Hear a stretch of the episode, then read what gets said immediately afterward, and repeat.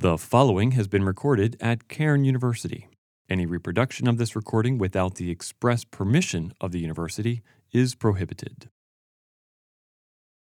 It's, uh, it's a joy uh, to address you this morning, uh, and indeed also holy, uh, and in many ways humbling. Uh, I remember being out where you are, thinking if I could only get up there, I would do it so much better than those chapel speakers. and now it's frightening to be up here. So we'll be looking at Luke 28, not well, Luke 9, 28 to 36. I would love if you could keep your Bibles open or your Bible apps this morning. Maybe put it on flight mode or something so you're not uh, just going straight to texting. Uh, thank you, Dean Swift, for reading the passage for us and uh, the worship team for leading us in worship. At least initially, allow me to frame the passage for us. So in Luke 9:20, just before this, we have Peter's remarkable confession that Jesus is the Messiah. Importantly, for our passage, this is followed by the sister passage to this year's one scripture, one university passage, Matthew 16, 24. Just as in Matthew, Christ reveals to the disciples that he will suffer many things, including death, and that the path to blessedness or glory requires that one take up their cross and follow him.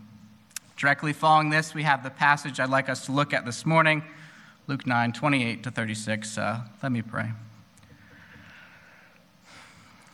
Dear Heavenly Father, Almighty and eternal God, you are a God who is hidden and yet revealed, a God who may be known but yet is beyond our comprehension. Apart from your rest and comfort, we are restless creatures. As we turn to your word this morning, Lord, we ask that you would feed us, comfort us, encourage us, build us up in the faith, and attune us to the reality of who you are. Bless us, Lord, through your word, and turn our hearts towards you. Amen. All right. Uh, raise your hand if you've ever had a dream?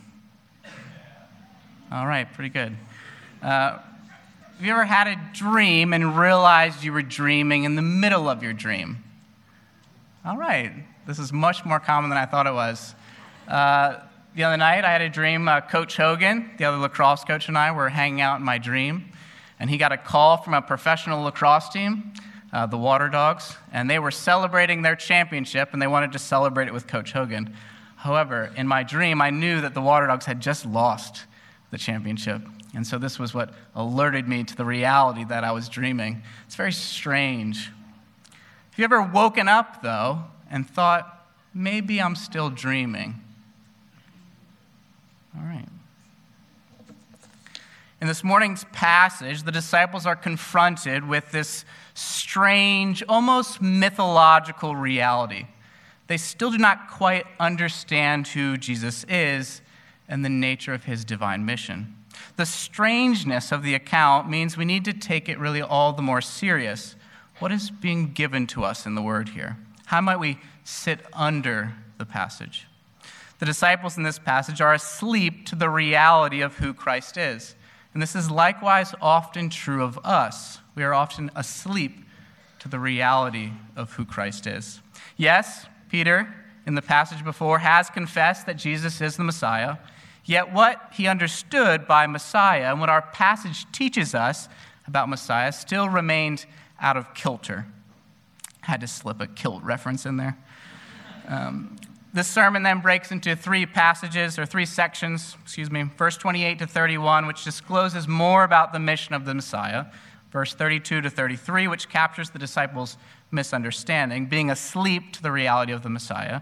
And then finally, verse 34 to 36, which aligns us with the reality of Jesus Christ. The danger, of course, of this passage, like many involving the disciples, uh, is that our gut response would be to see the foolishness of the disciples and simply respond by thinking to ourselves, well, I wouldn't make that mistake.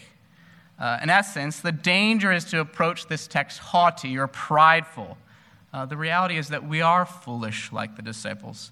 So, as we process this scripture, we must resist this temptation to remove ourselves from it.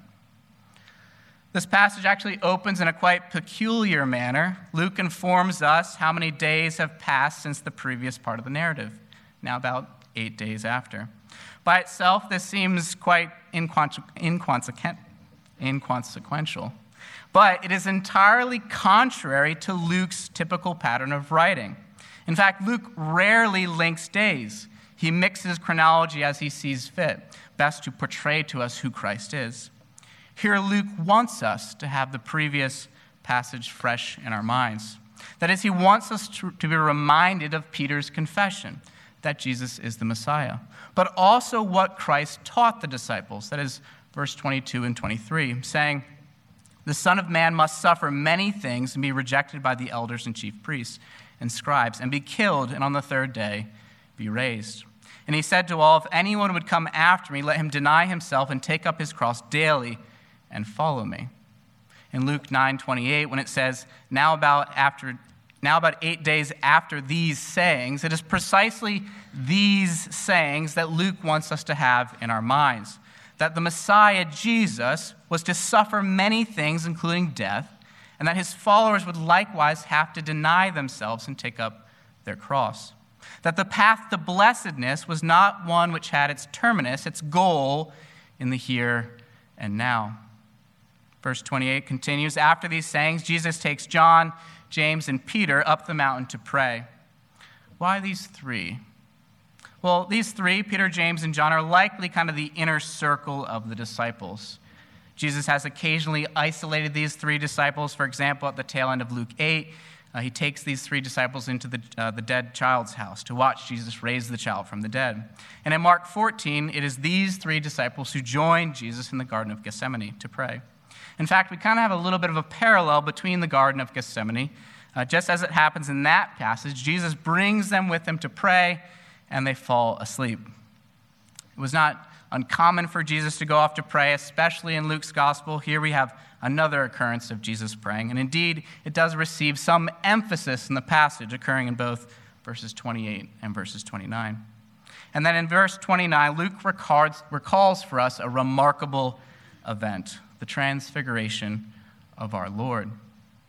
Verse 29 reads And as Jesus was praying, the appearance of his face was altered, and his clothing became dazzling white.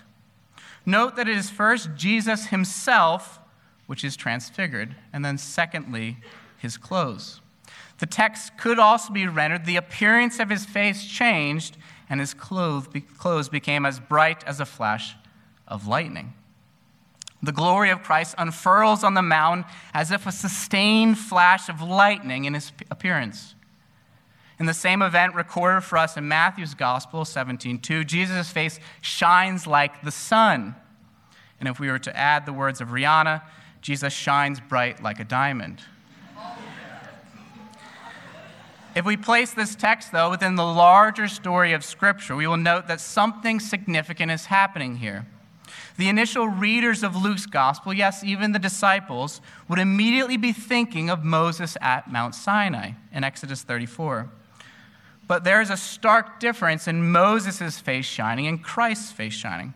For starters, Christ's appearance is articulated with much stronger language lightning, sun, dazzling white, glory. While for Moses, we are simply told that his face shone, albeit brightly enough that Moses was compelled to wear a veil.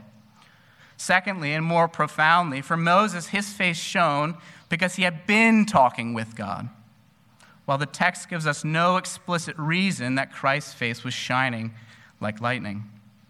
Implied here, given that his own bodily appearance shifts first, then, uh, than his clothes, is that his Christ himself, Christ's very nature, in his very being who he is, is the reason he became dazzling white.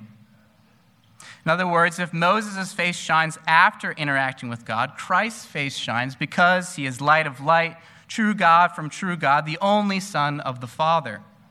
In fact, Luke 9:29 echoes or alludes to Exodus 24:17, which speaks of the appearance of the glory of the Lord. And as such, we might say that in Jesus' transfiguration, we have a momentary glance of the beatific, of the blessed experience of the saints when we pass from this life to the next. In the beatitude of heavenly glory, we will, in the words of Paul, see God face to face. Now I know in part, but then shall I know, even as I am known. If nothing else, then this reminds us that the transfiguration of Jesus has an eschatological bend to it. That is, a little taste of the future, a little taste of what is to come. It is a momentary breaking in of the future into the present. Readers of Luke's gospel would, of course, be then led to compare Jesus and Moses, and they would settle on a singular thought Whomever Jesus is, he is greater than Moses. Luke then pushes us to this great claim even further. The Transfiguration pushes us not just to place Moses and Jesus side by side, but to exalt Christ over Moses. And the rest of the passage confirms this. Verse 30 and 31, if you're following along with me. And behold, two men were talking with him, Moses and Elijah, who appeared in glory and spoke of his departure, which he was about to accomplish at Jerusalem. Why these two? Why Moses and Elijah? Is this the once in a millennial face shining meeting? Uh, not quite. That would not explain Elijah's presence. Moses and Elijah appear here to talk to Jesus because they represent the Jewish law and the Jewish prophets. Moses, the great writer of the Pentateuch, would represent the law, while Elijah is considered one of the greatest of the prophets. Moses, the law, Elijah, the prophets. This seems to like a setup for a joke that only Dr. Murawski could properly deliver. Uh, Moses, Elijah, and Jesus are all talking on a mountain. But what these three talked about, in fact, is hugely significant for how we interpret Scripture and how we understand who Jesus is. Jesus meets with Moses and Elijah, and it is recorded that they spoke of his departure. The emphasis on departure is quite significant for us to grasp the passage, for us to understand who the Messiah is. You see, Moses had led his own departure or exodus out of Egypt almost 15 centuries prior. Meanwhile, Elijah, as we see in 2 Kings 2:11, himself knows something about dramatic exits. Elijah did not pass through death, but departed this earth in a flaming chariot and went up to heaven in a whirlwind in 2 Kings 2:11. Even more fascinatingly is that this word departure, if we look closely at the New Testament, is exodon or exodus. In other words, Moses, Elijah, and Jesus are discussing Christ's exodus. The rock that followed Israel will now redeem them. But how does this help us to read Scripture? How does this help us to understand the Messiah? Well, if Moses represents the law and Elijah the prophets, we're in, in this brief passage in Scripture given insight to the whole of Scripture, to the whole of the Bible. You see, Christ meets with Moses and Elijah because Moses and Elijah really point us to Christ. They are both foreshadows or types of Christ in the Old Testament. But even more poignantly, because the law and the prophets are about Christ, they're about Christ and his exodus. They're about Christ and his activity of delivering his people. The whole of Scripture then is preparing us, promising us, and pointing us to Christ and his exodus. The whole of Scripture is pointing us to redemption in Christ. Of this conversation between Christ, Moses, and Elijah, John Calvin said, quote, It was intended to demonstrate that Christ alone is the end of the law and of the prophets, and that single reason ought to satisfy us, end quote. And just as a reminder, I am offering a John Calvin's theology class in the spring if you'd like to take it. The presence of Elijah and Moses here, speaking of Christ's departure, points us to the reality that the whole of Scripture speaks to us about Christ. And this clarifies for us how Jesus would be the Messiah. Remember, it is precisely these sayings that the passage wants us to have in mind that the Messiah Jesus was to suffer many things, including death, and that his followers likewise would have to deny themselves and take up their cross. It is precisely this that Moses and Elijah discuss. It is this departure, this exodus. It is remarkable to really dwell on this moment. Jesus will have a similar conversation later in Luke, in Luke 24 on Emmaus Road. Jesus converses here with Moses and Elijah concerning the very same that the exodus of his, exodus of his people will require that he suffer and that his people share in his suffering. Not far from this divine and, and glorious discourse are three sleeping disciples. Groggy Peter and the disciples come to him, probably are wondering what level of inception they are taking part in. Who wouldn't wonder if they were still sleeping? If you woke up from a nap and looked over to see your roommates chatting with Jesus, you'd be repeatedly rubbing your eyes. Once fully awake and beholding the glory of Christ, Peter, a man of action, bold to speak, makes an eye catching statement as Elijah and Moses prepare to depart. We get the impression he speaks in haste because he does not want this delightful moment to pass. He wants this moment to last forever. This is Peter's Shania Twain moment. From this moment. or like the experience of people from New Jersey at Bruce Springsteen concerts, right? They just don't want it to end. Verse 33 Master, it is good that we are here. Let us make three tents one for you, one for Moses, and one for Elijah, not knowing what he said. Peter's statement draws us directly into how the disciples would have understood what has just transpired, how they were presently understanding what it meant for Christ to be the Messiah. In seeing Christ, they're given a taste, though, of, of the triune God's boundless glory. God's glory was being made known to them.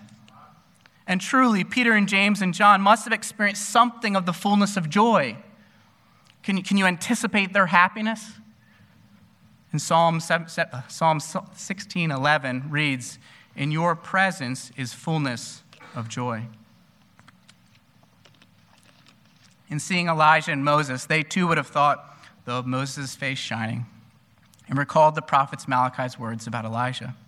In seeing all this, they surely would have also thought of the presence of God in the tabernacle. This is another of the allusions to Exodus in our passage.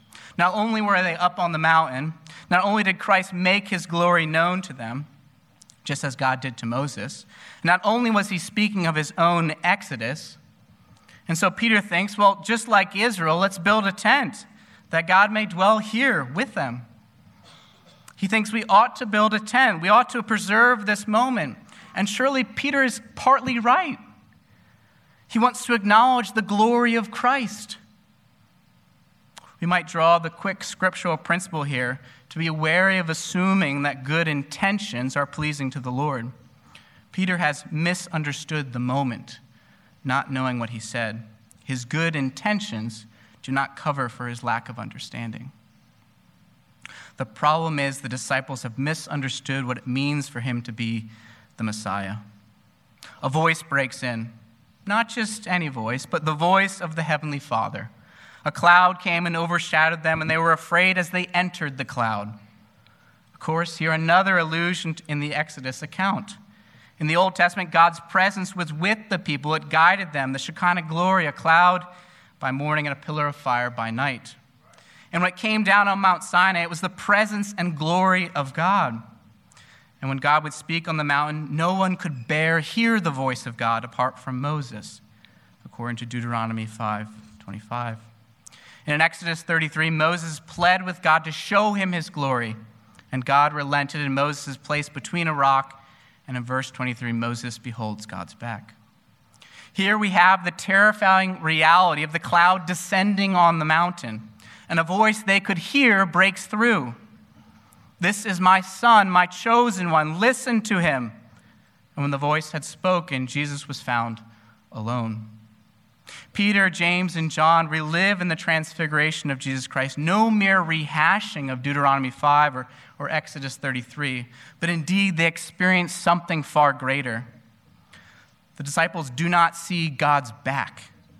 Instead, they see God face to face in Jesus Christ.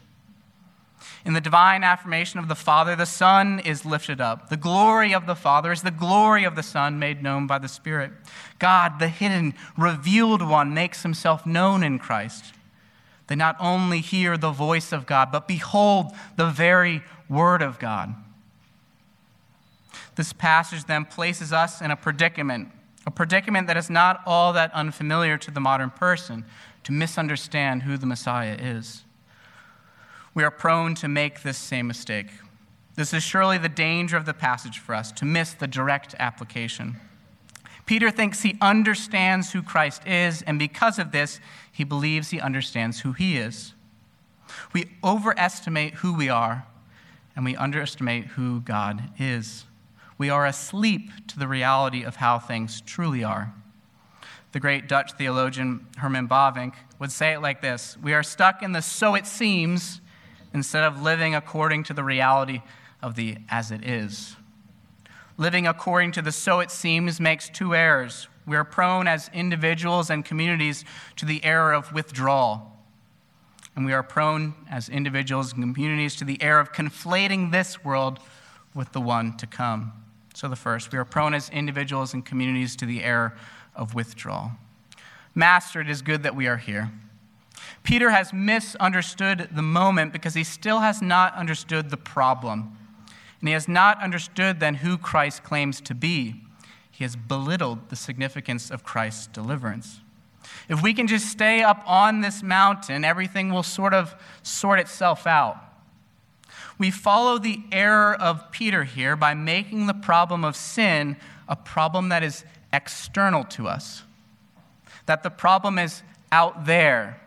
The problem is in the Middle East. The problem is off the mountain, off the reservation, off campus.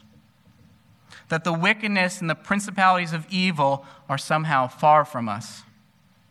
When we do this, we attempt to bring God under our control. We deny the reality of our own sinfulness. We try to put him in a little tent. And we whisper the words of Peter Isn't it good that we are here? The issue we face today is not the injustice out there, the oppressors over there, the powerful over there, what lies at the foot of the mountain, but the injustice of your heart, the alienation between you and God. Or, in the words of Taylor Swift, it's me. Hi, I'm the problem. It's me. In withdrawing from community, from society, from even the community of believers, we ultimately point the finger of, Adam at Eve. The problem of sin is out there. It's not, it's right here. Likewise, we are prone as individuals and communities to the error of conflating this world with the kingdom of God. This is the other side of the same coin. Master, it is good that we are here. We see here, and even on Emmaus Road, that the disciples still had an entirely different paradigm of glory. They believe the main issue in life is the imbalance of power, and that Jesus would go and be the strong man who would overpower the oppressors that Jesus would wield geopolitical power, political power, and crush forces that were against them. Augustine broaches this topic of, in all places, his book on the Trinity. In Book 13, he tells us that it was not by power, but by justice that God overcame the devil. The devil abandons justice, but clamors and claws after power. We then imitate the devil in thirsting after power, but detesting justice. Augustine then instructs us God's creatures ought to pursue justice in this life, for power will be theirs in the next, in immortality. The weakness of the church on earth will in turn be judgment as power is added to justice at the marriage feast of the Lamb. In withdrawing from this world, we abandon justice. And likewise, in confusing this world for the next, we thirst after power. It was not for lack of power and glory, but rather to display the humble victory of the cross would be one of weakness. Christ subjects himself to death because he wished it to be so. Therefore, the Messiah would suffer and subvert the powerful through weakness, fulfill justice through death, and therefore redefine for us glory. The whole framing of reality must shift for the believer power in weakness, justice through sacrifice, glory through humility. Christ displays his glory to the disciples here not to flaunt his power and glory, but to display to them that he is not going to be dragged unwillingly to his death, but precisely the opposite. He is going forth on his own accord. He will satisfy the justice of God through death and thereby take up his rightful place as the head of the kingdom of God the passage gives another option to us not withdrawal or conflation, but to be awake to the reality of who God is and therefore to the reality of who you are. Our Messiah Jesus did not take on flesh to meet the expectations of this world, but rather to lead us into the kingdom of God by the power of his blood. One scholar put it like this how can you live with the terrifying thought that the hurricane has become human, that fire has become flesh, that life itself became life and walked in our midst? Christianity either means that or it means nothing. This is still the quote.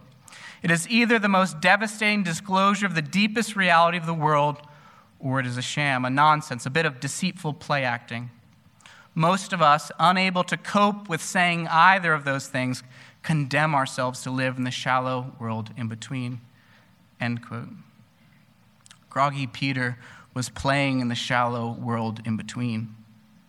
My plea to you, students, faculty, and staff, brothers and sisters, that you would be awake to the reality of who Christ is. In the words of the Father, listen to him. That is to hear him, this being the Christ who stood that day as lightning before Peter, James, and John, and this day sits at the right hand in all glory to come again to judge the living and the dead. For those of you who believe, when your faith is replaced by sight, when you see Christ for the first time, you will see him in glory, and you will experience the full taste of the lightning of Christ you will be awake to the terrifying and awesome reality of Jesus Christ because the glory which is revealed in this passage is true of the whole of who he is. Listen to him. We are commanded here to listen. Listening, of course, entails intentionality, an, an attentiveness, a willingness to be shaped. Such a listening also entails suffering. Let us not forget that Luke wants us to have verse 22 and 23 in mind, these sayings. If anyone would come after me, let him deny himself and take up his cross daily and follow me. Of course, we find it terribly hard to listen to Christ. We prefer music, podcasts, the voice of our favorite preachers, the voice of distraction and busyness, the voice of our restless hearts cry out to the Lord while simultaneously seeking to mute him. Our hearts and ears are often groggy. Is there any help for the sleepy Peter, James, and John?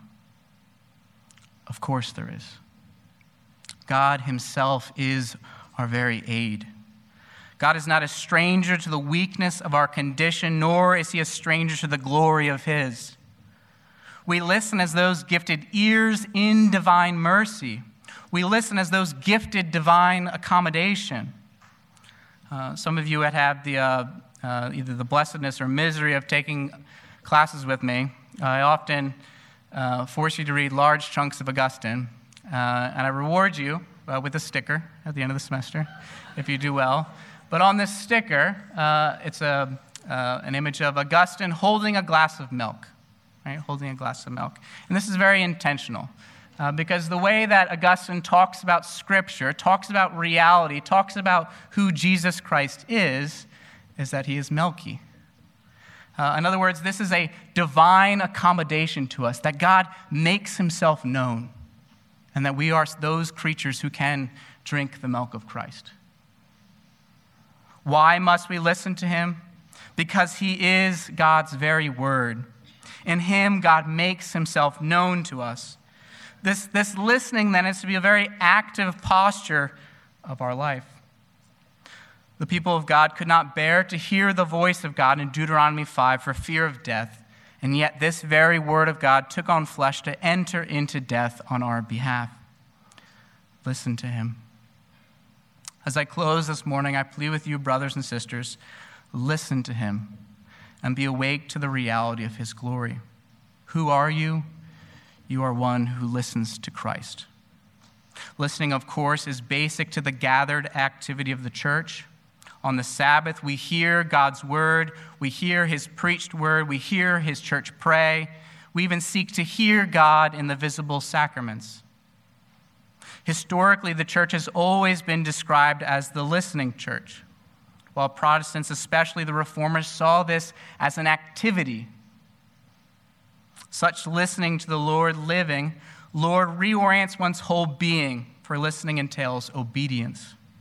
It is the freedom of submission, the freedom of the divine one shaping the very fabric of your life. The church listens. We receive from the Lord, and in listening, respond and obey. As such, we do not stay up on the mountain, nor do we leave the mountain confusing this world with the next but rather attuned to the glory of Christ, we strive to listen to him. This listening is the very activity of the church. Let me pray for us to close.